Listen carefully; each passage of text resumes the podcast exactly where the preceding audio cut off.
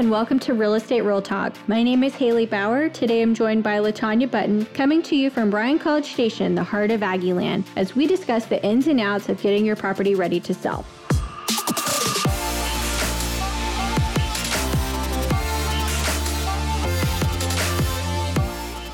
The purpose of this podcast is to help educate you on the different real estate processes as well as equip you as the buyer or seller to ask great questions to your agent.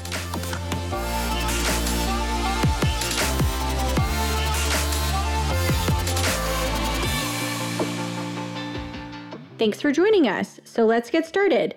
We will be discussing what the seller should expect while under contract. So, Latanya, talk to me about what's next. The buyer has decided that their home is the one. They've submitted an offer to us. What's next in the process? So we've got an offer, and this is a very rewarding time for the listing agents to have the opportunity to present that seller with an offer. And it's important to set the expectation that you may receive an offer as soon as it hits the market, or it could be a while. And I'm sure you have experienced this too. There are times when maybe it may be a while before you get an offer in hand. And when you receive that very first offer, it is most likely someone that really wants the house. Yes. And the seller, they don't know, of course, right? If this is the first offer, the last offer, they don't they don't really know. So it's difficult when they're getting uh, an offer in and the decision for whether this price maybe it's a little bit lower than the list price and so it can be a little bit overwhelming right and if they started too high to start with and it's yes. taken a while they've trickled down in the price now they've gotten an offer you know four to six months later or longer it's like super exciting that you've Very got exciting. an offer on the table. Yes. Because so. when, when a buyer puts in writing with their signatures an offer, they're serious. Yes. When they've made an offer. And one thing that it's important that the seller asks for is the pre approval letter. So they get that, the buyer will get that from their lender, and this will let the sale, seller know that the buyer has everything in place for their financing and the lender, and they're ready to roll. Right. And the listing agent's going to look at that. They're going to verify that, yes, they are pre approved, everything's good. Right. And it'll also tell them, you know, is it a conventional loan? Is it an FHA loan? What, what are yes. the, you know, gives them an idea of how much they're putting down. So when they receive that offer, they typically do one of three things. They will accept it and sign it right there. And that means you have a valid contract. And everyone is then bound by the terms of that agreement, that contract. Secondly, he could counter it. So they could say it could be different items, right? List the price. It could be uh, closing date. So anything that they want to counter with on that. So when they counter back, now the ball is in the buyer's court. Yes, and usually they do counter. That's what they typically counter usually. something, whether it's like I said, the closing date or or another term that a buyer has buyer's agent has presented. Thirdly, the seller may choose to reject the offer and let the buyer know that they are more than welcome to submit a new offer, and that's closer to that uh, asking price. Yeah, usually you're too far apart, or maybe there's multiple yeah. offers. Um, maybe they don't want to be bound um, going back and forth with you because there's other buyers that are coming in with an offer, so they want to be they want to be available to look at all offers. Um, we are in Texas, and these are Texas real estate forms that are being completed. So the terms that are negotiable are mostly in the blanks. Yeah, so they're promulgated. Right. So it could be the offer price, the earnest money amount, the title company, and uh, also important is the title company, if the seller is paying for the title policy, which is typical, mm-hmm. right? Uh, they will pay for the title policy and then they can choose, the seller is welcome to choose which title company that is. Yes. And if a buyer comes in and says, hey, um, we want to use a different title company, for that title policy, then you know maybe they can offer to cover that cost. But typically, the um, the seller can choose that. Maybe there's seller paid closing costs listed on that contract, or an option period, which we'll talk a little bit about later. So, but once all of these have been agreed upon by the seller and the buyer, then we have an executed contract and we're ready to roll. Yes. So we have an executed contract. It's accepted. Now we're under contract. What's next? And the buyer will make sure they have their earnest money check ready with that amount that was agreed upon, typically 1% in the contract. And this check is cashed by the title company and held in escrow for closing to be credited, of course, to the buyer, or if the contract is broken according to the terms of that contract. Okay. So that's important. Okay. So that's been delivered. Now we're entering into the option period. That starts the very next day after the executed date on the contract. When all signatures and initials are in place. Right. That's so, the next day. So, as the seller, you need to be prepared. You know, inspections are happening next, usually pretty quickly. Right too. away, usually. Yeah. Yes. So, what does that look like? So, the majority of the time, the buyer has asked for a specific number of days, five to 10 days for an option period in that contract, and they pay an option fee to the seller of typically about 100 to $200. So, during this time, the buyer usually chooses to have that home inspected, and they will order a mechanical, HVAC, wood destroying insect.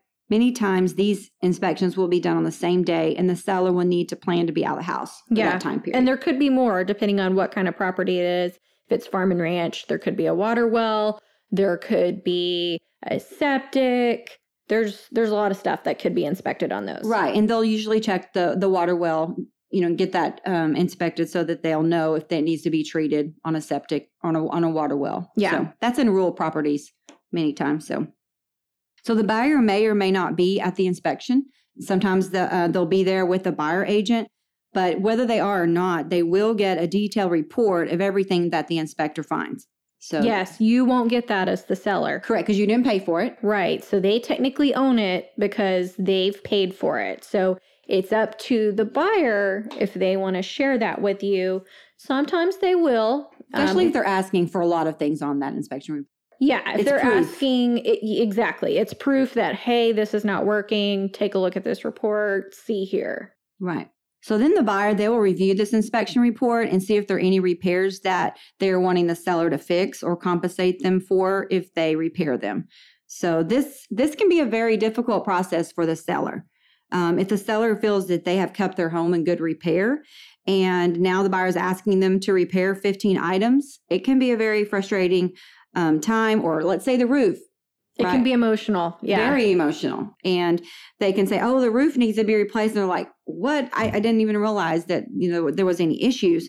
And, um, but many times the inspector will suggest that the buyer have that professional come out if they see an issue. Yeah, so, if it's something above their, you know, realm of what they usually look at, they'll have a specialist come in. And so don't say, be surprised. Yeah. If they say, if they say, we're going to have a roofer come out and check it, or we need to come out and have an electrician check and check the wiring or see what that cost is going to look like because a lot of times the buyer don't know what yes. something would cost and the seller doesn't know what it may cost and so everybody needs a clear picture of the costs that are involved so then they can make the best decision yeah it takes time to get those quotes yes I, my best advice to a seller is that brace yourself because there will be something that the buyer is going to ask. And depending on that initial negotiating the contract, the seller can feel frustrated, like if they've lowered the price right? Yes. Or um, they can be annoyed, or depending on how the buyer's agent and the seller's agent work together, it just can be frustrating. So that's where it's important to understand when the buyer wants to buy and the seller wants to sell, most of the time we can work through it and get it done. Yeah, and most of the time they're just going to ask for the most important things. You know, depending on if you have a good buyer's agent that you're working with on the other end. Other times you've got those buyers who just want to nickel and dime you, and that's where you have to decide you know, what is my budget to allow for repairs? Right. That's true. That's true. Well, if in worst case scenario, of course, is that the buyer would terminate. Right. You know, the seller, they really don't have that option to terminate. No, and contract. it's a huge letdown when they do terminate. It is. It is. But um, I, I know that a lot of times it is, there's a reason for it. Yeah, it's right. it's a pretty big reason. It's too, a big reason because the they time. have they've put in money already. They've put in inspections. They've paid for their appraisal report. Maybe um, there's just different costs that they've already incurred. But if they do that um, during the option period, it must be done by five o'clock that last day of the option period to get their earnest money back. So and and that one thing to note is that that clock starts ticking, like you had mentioned, the, the day after the contract was executed. Right. So if you've got 10 days, you can count your 10 days down. And then it's the that day at five o'clock, that last day. Yeah. And I mean, that last day can be kind of stressful, especially if you haven't heard from the buyer on if they want to proceed or, you know, if they even haven't asked for a repair. So make sure your listing agent is asking, you know, where are we at in the option period? Are they going to proceed? Are they going to terminate? It's good to know before that know. last hour. Right. And and it's important that the seller understands that the title company, they will deduct uh, the inspection invoices that have been sent to the title company and then they will get their earnest money back from that. So it's right. a pretty big risk. It's not the whole it's not the whole the whole earnest money. Yeah. So this decision is not made lightly. You know, it could it could be because the condition of the home or it could be a major tragedy right? Regardless of the reason, like you had mentioned, it's very disappointing. Yeah. Highly frustrating. Yeah, so. they could have even had like a job loss or job transferred where yes. they're not even coming to the area anymore. So I, many things. So many happen. things. One one individual I found out they had a major illness, right? And so then they're like, well, this is not going to be something we can do right now. Yeah. And had to terminate. But uh, ha- thankfully, it's not typically the case. And once you're under contract, more than likely it's going to make it to closing. Yeah. Yeah, more than likely it will. You know, regardless if if they do have to terminate though, it is frustrating cuz you got to start all over again. But it's okay cuz your agent's going to help you get through it. Yes, yes. Let's talk about the appraisal, I think would be good uh, next. So, after that option period is complete, the next important thing to watch for is the appraisal. So, okay. An appraiser will be ordered, and they'll ordered by the lender, and unless it's a cash deal. If it's cash deal, then the buyer can decide if they right. want to get an appraisal. But if they're getting a loan, then uh, the lender will order that appraisal and they'll schedule a time with the seller's agent and they'll come out and um, go over go over the home and see the value and, and do their CMA and, and mark yes. the price. So, and that's a third party. Like they're not affiliated party. with the lender. They are kind of the lender's eyes to see if there's any lender required repairs right. that are going to be determined. Like if there's wood rot on a house, they might call that out and you or know major settling problems major yes. Mm-hmm. yeah so they might call out some things and then you know you've already gone through the repair negotiation process but then you kind of have to hold your breath and see if there's going to be any lender required repairs especially if it's an older home. Yes that's important yeah. And hopefully you know it'll everything will come and go and there won't be any hiccups and it's possible you may even not even hear anything concerning the appraisal I mean, I've had that happen. We're just moving forward and and no one hears, but and that's awesome. But because that means we're moving forward and we're headed to closing. So yes. that's nice. So what happens if it doesn't meet value? Of course, we would love for each home right to make value and not yes. have to deal with another nego- frustrating negotiation. Yes, because you're back to the emotional. table. Yes. It's very emotional. And um, that's not always the case. So, if the home comes in under the agreed upon price in the contract, depending on the type of buyer, there's several options. One of the options is they can meet with their lender, and depending on what type of loan they have or how much they're putting down, the lender can advise them of their options. Um, another option is the buyer and the seller can negotiate a compromise. And this process is typically only about a week or so before closing. So that can be frustrating. So it's very important that all parties work together to find a solution if Absolutely. that that's a problem. But um, I, time and again, I've seen it work, and most likely it'll work for you as the seller. Um, one thing I wanted to talk about is the financing addendum. Okay. So there's a set number of days, according to the contract, that the buyer can can back out and get their earnest money back due to the financing. Yes, and as the seller, you want that to be the shortest number of days possible. Correct. As the buyer, you want it to be the longest number of days possible. Yes, and most lenders have done their homework um, up front, and they have a good understanding of yeah. the buyer's financial situation. But there's always rare occasions when it just doesn't work out that way and the buyer intended to purchase the home, right? But we have to work through that if that if that comes up. So, okay. Talk to me about closing. What does that look like? So, when we get closer to the closing date, the listing agent will need to schedule a time for the seller to close at the title company. And the early morning is always the best, right? Um, yes. But that's not always possible. So, maybe they had to take off work or they needed to travel right to get into town. So yeah. um, but the title companies they do fill up quickly and especially if it's a friday or near the end of the month and the best time to set up closing is for a weekday. Yes. Right and hopefully between 8 and noon um, that's your golden hours to get the property to close and fund the same day. Yeah, those are two different things. Those are two different things. So you close, you sign all the papers. That can take about, you know, 30 minutes or less for a seller. But then the title company will finish up the paperwork. They'll send it to the lender and the lender looks it over, gives their stamp of approval and then gives authorization back to the title company. And that's funding. Right. And that's when the seller can choose to have it wired to them or if they want to receive a check. Yes. Yes.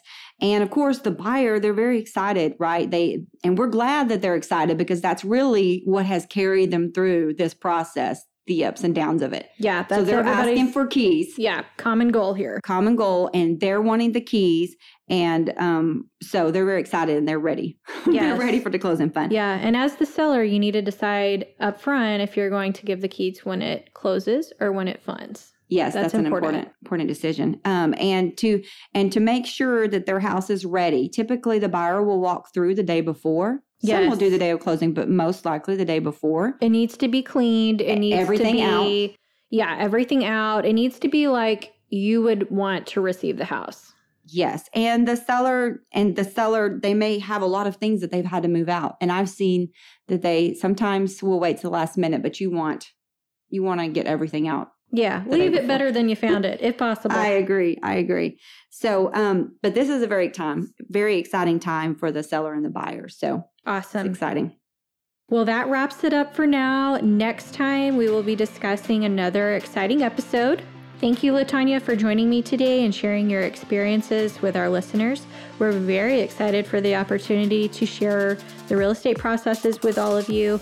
Uh, if you have a topic you would like for us to cover, please email us at realtalkaggieland at gmail.com.